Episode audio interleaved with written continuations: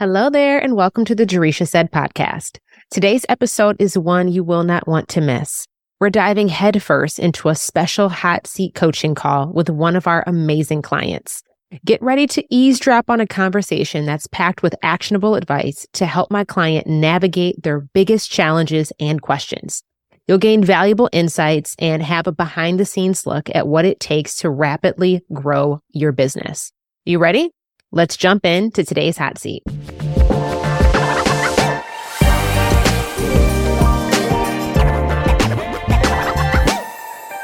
Okay, y'all, we're about to revolutionize y'all social media accounts, okay? But this is this is good. So the if your if your audience is not accustomed to seeing you on live, it's going to take time for that trust to build. Doing your lean launch is going to build that trust though. So the act of doing this process is going to build the trust that you're desiring to get from your audience. This is why there's all these exercises of like post your stuff in your stories because that's a really safe place to practice showing your face because um, it expires in 24 hours. So like, who cares if you mess up or whatever, and you can throw a filter on and keep it pushing, and uh, you can suck at it, and then it'll delete in 24 hours. But also calibrate your expectations for where you start. So have expectations in accordance to the effort that you've been putting in, and if you're like Jay, I'm like, ooh, this it's it's rough. That's okay. That's why you're here. But doing the lean launch is going to like literally the act of following the process is going to help you build that momentum um, and build that trust and build that cadence and build that expectation with your audience. So I just want to say that. So just calibrate expectations accordingly.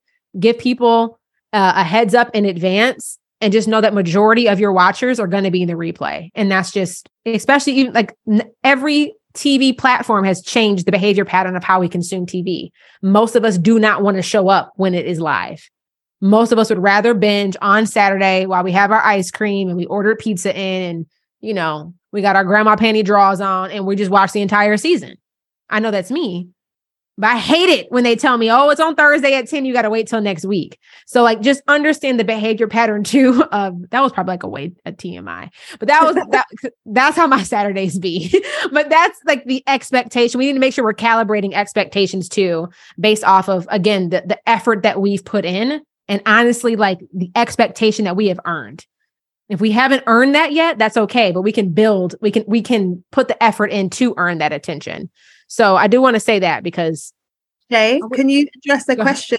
Um, because this comes up a lot, right? When we say people will watch the replay, the question is, what's the point of going live then? Why not just upload a recorded video on a certain This is a really great question. If you watch, have both of you guys seen a, a produced video versus a live video? Like you've seen, so you know what a produced video looks and feels like.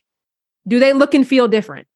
What is difference that you notice between the look and the feel and how you experience the content when it is produced versus when it is a live conversation? Natural versus scripted, spontaneous, live is authentic, live is more connection. It's the grandma panties, it's the authenticity. Live is more personable, live feels more natural. You feel closer when it's live. Produced video is way more work. This is the reason why live is important. This is why it's important. It's for this, even if it's not about you, it's not about like your effort to create it. It's about the feeling and the experience of the consumer. So, like, I know that when I go, like, I actually just try, we're like testing out different content formats, and we had a production day. I felt like a freaking robot talking into some 4K big lens with me, my marketing coordinator, my makeup artist. Like, it was so hard for me to create that content and that's because it's also a different way of creating versus me just like having a conversation. So the the reason why the the live and I think it's so important is one, you guys are choosing to use content marketing as your primary way of generating leads. You're not running paid ads. You are not, you know, doing affiliate referral partnerships. You're not relying on media. You're relying on content. And you're relying on the algorithm of these social media platforms to push your content out push out the stuff that's they deem as qualified and worthy and good. So understanding one, the nature of the type of lead generation that you're doing right now. If we're doing organic content and we're using content marketing, every platform prioritizes live video content. Every single one. LinkedIn is now on board. TikTok even just started having a live feature. Live video is the most important The reason why I'm anti pre-produced trends, trends might give make you go viral.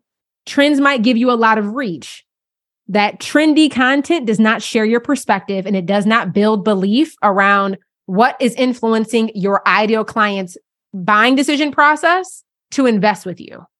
Do you want to be seen as trendy and popular, or do you want to shift beliefs and really uh, your content to do an effective job of attracting qualified leads and converting them? So I think those are two things because some of you guys will show your face, but you're not talking. It's somebody else's audio. It's somebody. It's it's funny and it's entertaining. Show your personality and interweave that. But we're not here to become influencers. Like we're not. Like we're not. We're we're we're here to utilize this free platform. Thank you, God I'm so grateful that I was born into a day and age when the internet existed and Mark Zuckerberg and Adam and all them decided to create Facebook and Instagram. Like we're able to leverage this free platform to not have to pay low barrier of energy and low barrier of entry and use it as a way to generate leads for our business. So that's why I still recommend live all day, every day, because one, it's cheaper. You don't have to buy a fancy camera. You don't have to hire a videographer. You don't have to hire a content writer to script your videos. And secondarily, if you have a phone, that's literally all that you need to go live.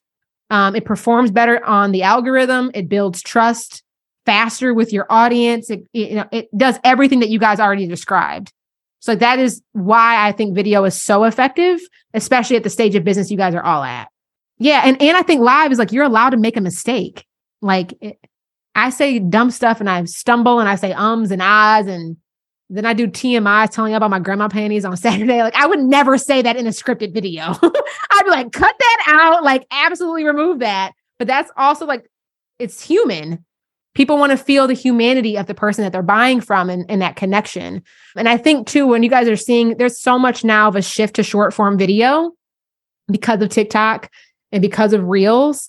I know that when I go on my news feed, like so much of it looks the exact same now. I'm like, oh my, like I'm tired of seeing the same trends.